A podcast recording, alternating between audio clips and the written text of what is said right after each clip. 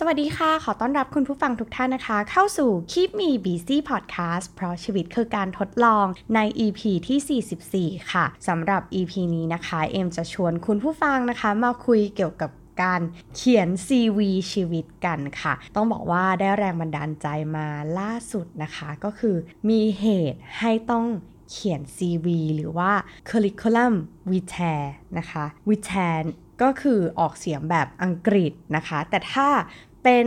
ทางฝั่งอเมริกันนะคะ จะเป็น curriculum vitae นะคะ ก็คือแล้วแต่ว่าสำเนียงของแต่ละคนคืออะไรนะคะ ซึ่ง CV คืออะไร CV ก็คือประวัติส่วนตัวนะคะ โดยสังเขปของเราประวัติการศึกษา ประวัติการทำงาน ทักษะที่จำเป็นในการสมัครงานในตำแหน่งนั้นๆนะคะ ซึ่งส่วนใหญ่การเขียน CV ก็เขียนสำหรับการไปสมัครงาน การไปเรียนต่อนะคะ แล้วก็นอกจากนี้เนี่ยเรายังต้องระบุเข้าไปว่าผลงานของเราคืออะไรนะคะคำนิยามสั้นๆ เกี่ยวกับตัวเราเป็นยังไงบ้างนะคะ อันนี้ก็แล้วแต่ว่าฟอร์แมตที่เราใช้มันเป็นแบบไหน แล้วก็ใช้สำหรับเพื่อ การทำงานหรือเพื่อการเรียนต่อนะคะ อันนี้ก็แล้วแต่ค่อนข้างหลากหลาย ทีนี้เนี่ยเอมีเหตุให้ต้องเขียน CV เนื่องจากว่าต้องไปเขียนโปรเจกต์ proposal นะคะ แล้วเขาก็อยากรู้ว่าเราเคยทำอะไรมาแล้วบ้าง ทีนี้พอได้นั่งเขียน CV อะค่ะ ก็ทำให้คิดว่าเอ้ยมันดีเหมือนกันนะกับการที่เราได้นั่งทบทวนตัวเองว่าเฮ้ยตลอดการทำงานที่ผ่านมานะคะ 10 ปี 5 ปี 3 ปีของแต่ละคนเนี่ย มันเป็นยังไงบ้างนะคะ แล้วมีผลงานอะไร ช่วงแรก ๆ ที่กำลังลิสต์อยู่ว่า เอออ่าโอเค อย่างเรื่องการศึกษามันก็ค่อนข้างชัดเจนอยู่แล้วนะคะ ว่าเรียนจบอะไรมา การทำงานก็เหมือนกันเคยทำงานที่ไหนนะคะ แต่พอมาเป็นเรื่อง achievement ในชีวิตเนี่ยมันพอเราเริ่มเขียนมันเริ่มเอ้ยติดขัด เราสึกว่าบางอย่างนี้มันเป็น achievement หรือเปล่านะ มัน บางที achievement ที่เรานึกถึงหรือเรารู้รู้สึกว่ายังภาคภูมิใจอยู่เป็นสิ่งที่เกิดขึ้นเมื่อ 7-8 ปีที่แล้วนะคะ ซึ่งมันก็ไม่เรารู้สึกว่า อ้าวแล้วงานปัจจุบันของเราล่ะ มันมี achievement อะไรบ้างนะคะ ก็เลยคิดว่า เออ จะดีกว่าไหม ถ้าเราจะมาลองเขียน CV ชีวิตของตัวเองดู นอกจากเรื่องหน้าที่การงานหรือว่าความสำเร็จในงานของตัวเองแล้วเนี่ย เรายังสามารถที่จะเขียน CV ในแง่มุมอื่นของชีวิตของเราได้หรือเปล่า เช่นในมุมของการเงินนะคะ เมื่อต้นปีเราเคยวาง New Year Resolution ว่าเราจะเก็บเงินนะคะ ให้ได้เท่าไหร่เรายังทำได้ไหมนะคะ ก็เลยอยากจะชวนนะคะ คุณผู้ฟังมาโฟกัสกันสิว่า Live CV ของแต่ละคนในปี 2020 เราวัดตัวเองในแง่มุมไหนได้บ้าง และเราอยากรู้อะไรเกี่ยวกับตัวเองในปีนี้บ้าง เราอยากเห็นพัฒนาการของตัวเองหรือเปล่านะคะ ในปีนี้ ถ้าคุณผู้ฟังเป็นคนที่เฮ้ยอยากจะเห็น หรือว่าอยากจะรู้ อยากจะกลับมาทบทวน ตัวเองอีกสักครั้งหนึ่งก็อยากจะชวนมาเขียน CV พร้อมๆ กันใน EP นี้นะคะ ซึ่งจริงๆ แล้วมันมีคำหนึ่งของ Peter Drucker นะคะ ก็บอกว่า you can't manage what you can't measure นะคะ เขาก็บอกว่าอะไรที่คุณไม่สามารถวัดได้อะคุณก็จะบริหารจัดการมันไม่ได้นะคะ เราจะไม่รู้ว่ามันสำเร็จหรือว่ามัน fail เพราะฉะนั้นอะถ้าเราลองวัด target นะคะที่เราตั้งไว้เมื่อต้นปีกับ จนถึงปัจจุบันนี้เนี่ยมันยังเป็นตามที่เราคาดหวังอยู่หรือเปล่านะคะอามาที่เรื่องการงานก่อนนะคะ การงานอาจจะเป็นสิ่งที่ใกล้ตัวทุกคนมากที่สุดนะคะ มีโปรเจกต์ไหนหรืองานไหนที่คุณรู้สึกว่ามันเป็น success case ในชีวิต การงานในปีนี้ของคุณบ้างนะคะ อันนี้ลองนึกดูสิว่าเฮ้ยมีโปรเจกต์ไหนที่เราภูมิใจที่จะพูดออกมาว่าเฮ้ยเนี่ยโปรเจกต์เนี้ยเราทำมันสำเร็จสำเร็จในแง่ไหน วัดความสำเร็จของตัวเองเป็นแบบไหนนะคะ ซึ่งอันนี้มันมันไม่จำเป็นจะต้องไปเหมือนกับคนอื่นนะคะ แค่เรารู้สึกว่าเอ้ยมีคนมาชมนะคะ เจ้านายชมหนึ่งครั้งว่าเฮ้ยโปรเจกต์ดีมากมีความคืบหน้านะ อันนี้ถือว่าเป็น achievement ของคุณแล้ว คุณก็บอกเลยค่ะว่า อันนี้ success นะคะ อันเนี้ยนอกจากนี้งานเสริมล่ะมีงานเสริมอะไรที่แบบเฮ้ยเราอยากทำแล้วปีนี้เราได้ทำหรือเปล่า นะคะ อันนี้ลองชวนคุยดูนะคะ คือบางทีอะเราก็นึกไม่ออกนะในช่วงแรกเหมือนการเคาะสนิมชีวิตเหมือนกันนะคะ เอมก็ใช้เวลาหลายชั่วโมงเลยทีเดียวนะคะ ในการคิดว่าเอ๊ะ achievement ในการงานของเอมนะคะที่ผ่านมามีอะไรบ้าง แต่พอคิดได้แล้วก็รู้สึกว่าอ้าวเรามีความภาคภูมิใจในงานของเราเหมือนกัน แม้ว่าบางอย่างอะคะ่ะมันจะยากลำบาก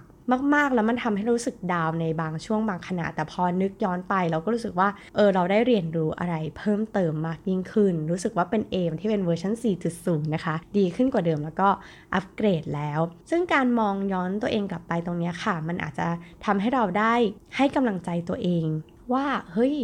จริง ๆ แล้วเราไม่ได้ไม่สำเร็จนะ เรายังมีความสำเร็จเล็ก ๆ น้อยๆ ระหว่างทางให้เราได้ชุ่มชุ่มชื่นหัวใจนะคะ อย่างเช่นของเอมเนี่ยการงานของเอมในปีนี้เนี่ยอาจจะยากหน่อยเนื่องจากสภาพตลาดเองนะคะ เทคโนโลยีที่มาช้ากว่า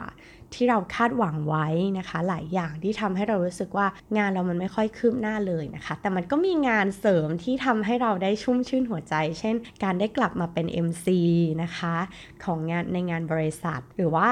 การได้มีงานลงเสียงนะคะในคลิปวิดีโอที่แนะนำบริการใหม่ แล้วก็คนที่เขาฟังอะเขาก็บอกว่าเฮ้ยเสียงน่ารักมาก ๆ เลยนะคะ เหมาะกับคลิป เราก็รู้สึกว่าเออเรามีความสุขที่เราได้ส่งต่อความสุข แล้วก็ได้ใช้ความรู้ความสามารถของเราในเพื่อให้เกิดประโยชน์นะคะ อาจจะไม่ใช่เพื่อประโยชน์ของเราเอง แต่ว่าเพื่อประโยชน์ของบริษัท อันนี้เราก็ภูมิใจแล้วก็มันก็ทำให้ความรู้สึกดาวๆหรือว่าเบิร์นเอาในบางทีเนี่ยมันรู้สึกดีขึ้นนะคะ อันนี้ใครที่แบบ ลอง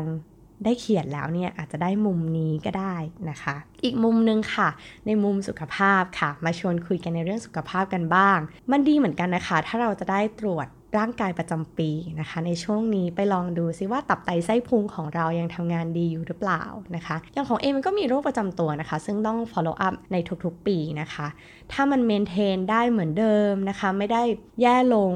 กว่าเดิมเรารู้สึกว่าโอเคแล้วนะคะ อันนี้ก็ถือว่าเราได้ check up สุขภาพของตัวเองไปในตัวนะคะ บางคนอาจจะคอเลสเตอรอลสูง ความดันสูงนะคะ หรืออะไรก็ตาม ถ้าเราลองวัดแล้วนะคะ เราอาจจะหาวิธีที่ทำให้ สุขภาพของเราดีขึ้นนะคะ เอ็มก็เป็นคนหนึ่งที่คอเลสเตอรอลสูงมากนะคะ ด้วยกรรมพันธุ์ด้วยพันธุกรรมนะคะ จากทางครอบครัว เพราะฉะนั้นเนี่ยเราก็เลยต้องพยายามควบคุมคอเลสเตอรอลของเราให้มันไม่สูงมากจนเกินไป แล้ววิธีหนึ่งที่เราเจอว่ามัน work ที่สุดก็คือการออกกำลังกายนะคะ เป็นการ cardio ซึ่งมันจะช่วยทำให้แบบไขมันเราลดลงนะคะ ซึ่งพอไปวัดนะคะไปตรวจสุขภาพแล้ว อ้าว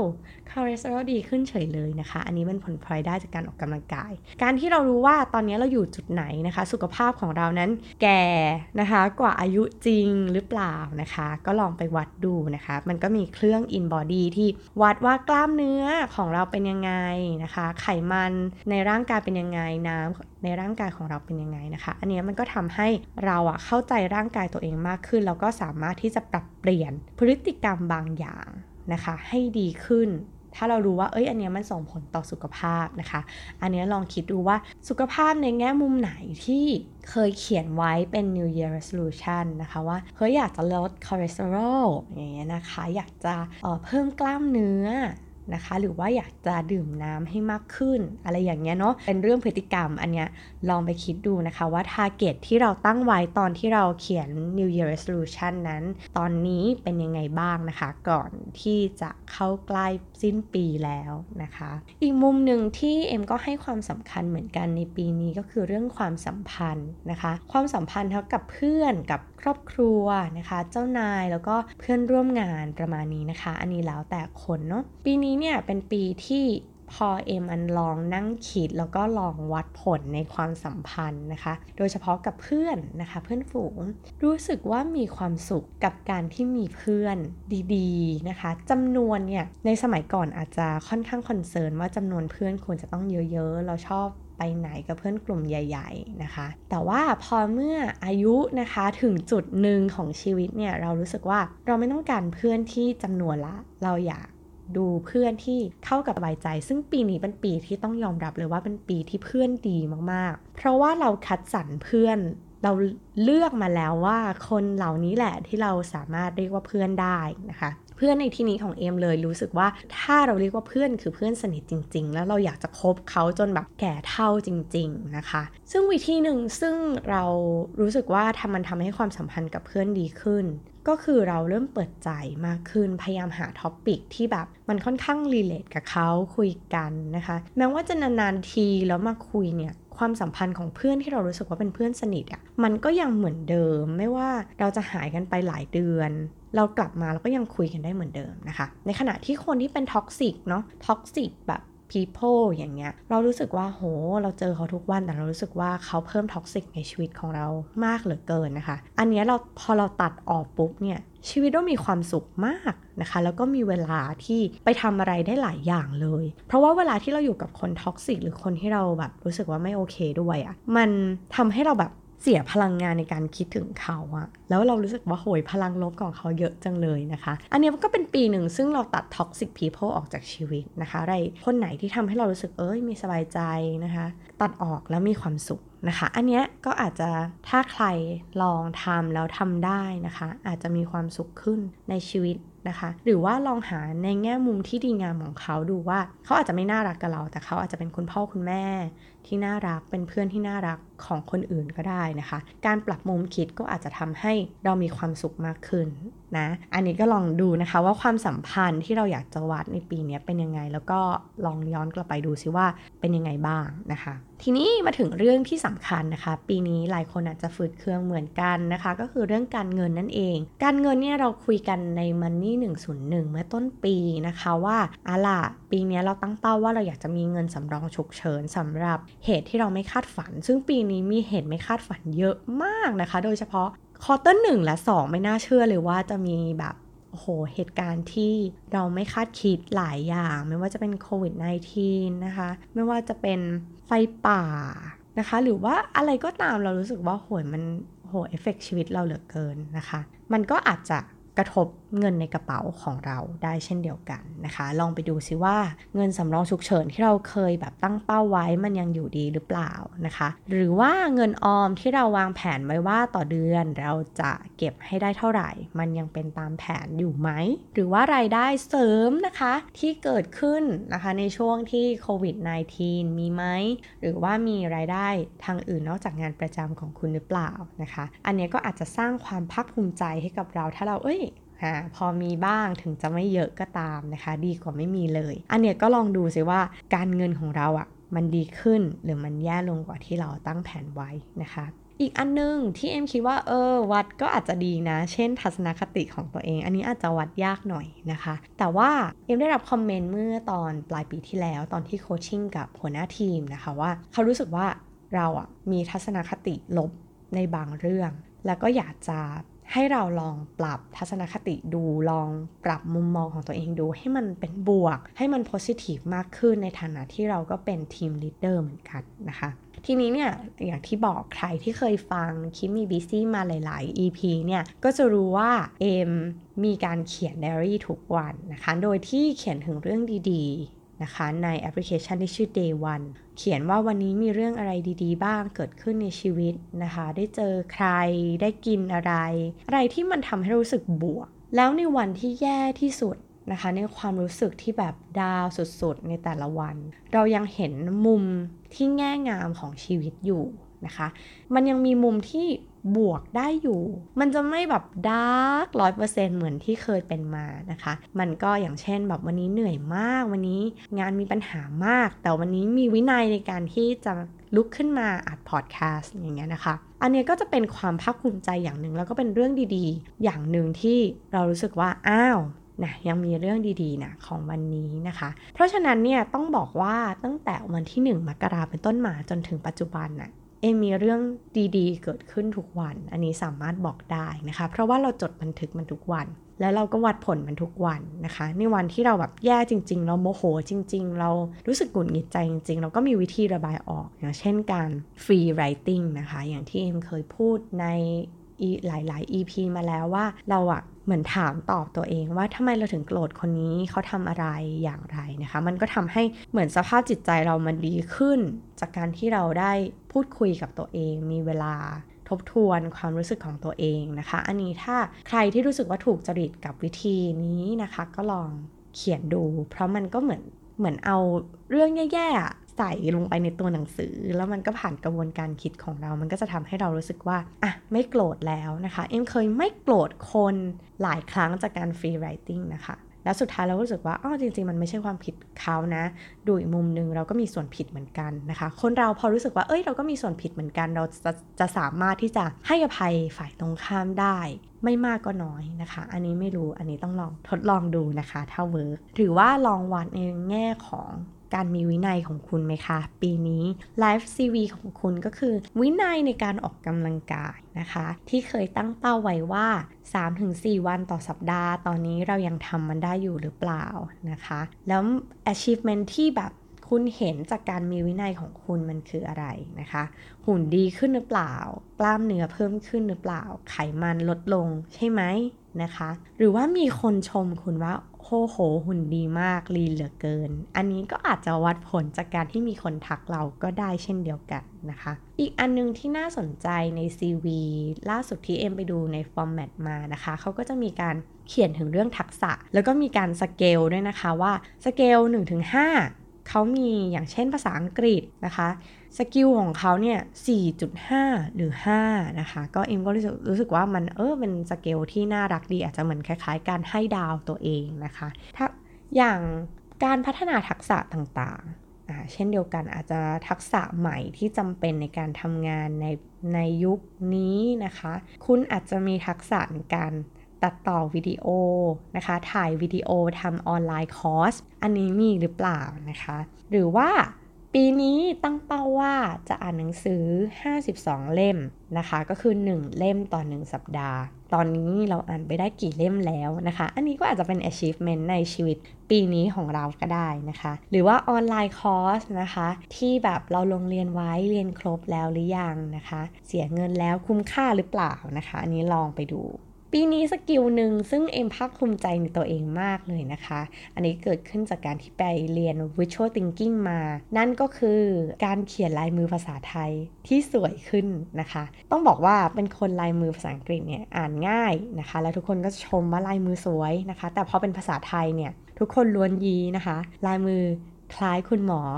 มากๆเลยนะคะ แล้วพอเวลาที่เราไปเขียน visual thinking อะไร หรือว่ามีคนยืม short note เราไปเวลาที่เราไปเวิร์กช็อปอะไรต่างๆเนี่ยเราจะรู้สึกเขินมากเวลาที่คนเห็นลายมือภาษาไทยของเรานะคะ ต้องบอกว่าตอนนี้ลายมือภาษาไทยให้ตัวเอง 5 คะแนนเต็มนะคะ อันนี้ก็ภาคภูมิใจมากจริง ๆนะคะ ทักษะที่เราพัฒนาอยู่แล้วแล้วมันพัฒนาเพิ่มเติมได้อีก เช่น เราเคยวิ่งที่ 30 นาที ปัจจุบันเราวิ่งได้ 1 ชั่วโมงแล้วแบบสบายๆนะคะ แล้วก็เบิร์นได้ 6-700 กิโลแคลอรี่ต่อชั่วโมง อะไรอย่างเงี้ยนะคะ ลองวัดดูนะคะว่าสิ่งที่เราทำเนี่ย มันวัดออกมาแล้ว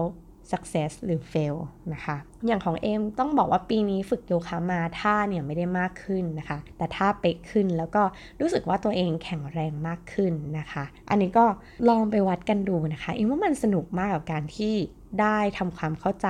ตัวเอง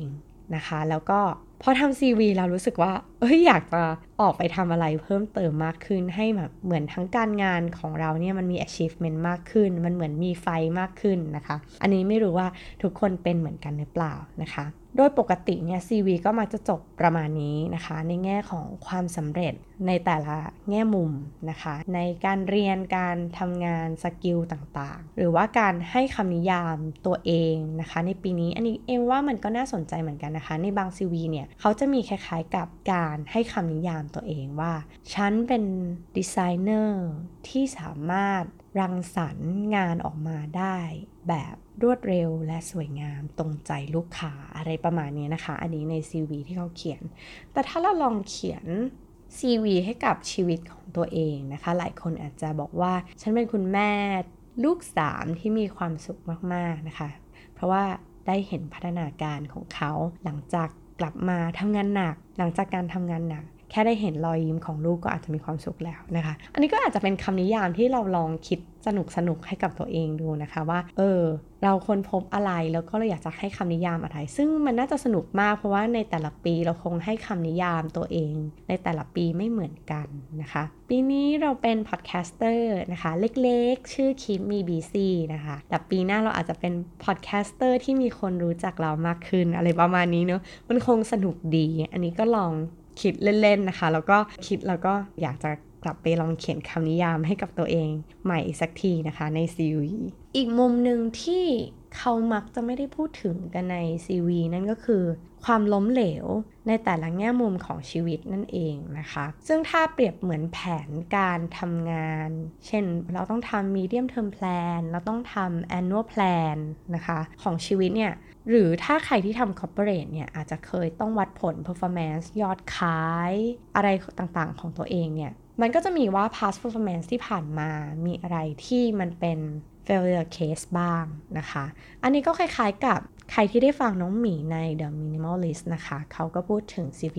of failure นะคะ นั่นก็คือแบบ เฮ้ย ความล้มเหลวของคุณคืออะไรนะคะ ที่ผ่านมามีความล้มเหลวอะไรบ้าง ซึ่งเองว่ามันเป็นมุมที่ดีเป็นอีกมุมหนึ่งที่มันได้ดูว่า performance ของตัวเองที่ผ่านมาในแง่มุมต่างๆ ของชีวิต มีอะไรที่เรารู้สึกว่ามันน้อยไปหน่อยจากที่เราคาดหวังนะคะ พอรู้แล้วเนี่ยเราก็มักจะมองหา feed forward หรือว่า how to ให้มันดีขึ้นนะคะ ซึ่งเราอาจจะปรับปรุงพัฒนาได้จากมุมนี้นะคะ อันนี้ก็ ชวนเขียนในมุมกลับกันนะคะว่า แล้วถ้าสำเร็จแล้วแล้วมีอะไรที่ยังไม่สำเร็จ หรือว่าอยู่ระหว่างทางความสำเร็จ แล้วมีอะไรที่ทำให้มันเร็วขึ้นได้ไหม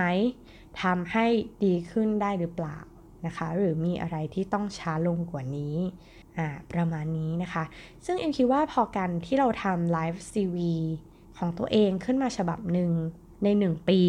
เอ็มคิดว่ามันคล้ายๆ กับการเขียนไดอารี่เหมือนกันนะคะสำหรับคนที่ไม่ได้แบบอินมาก จนต้องเขียนทุกวันนะคะ แต่ว่าใน1ปีเนี่ยพอทำแล้วมันเหมือนได้ย้อนกลับมาคุยกับตัวเองแล้วใช้เวลาคุยกับคนอื่นมาเกือบตลอดทั้งชีวิตนะคะ แต่ว่าหลายครั้งที่เรา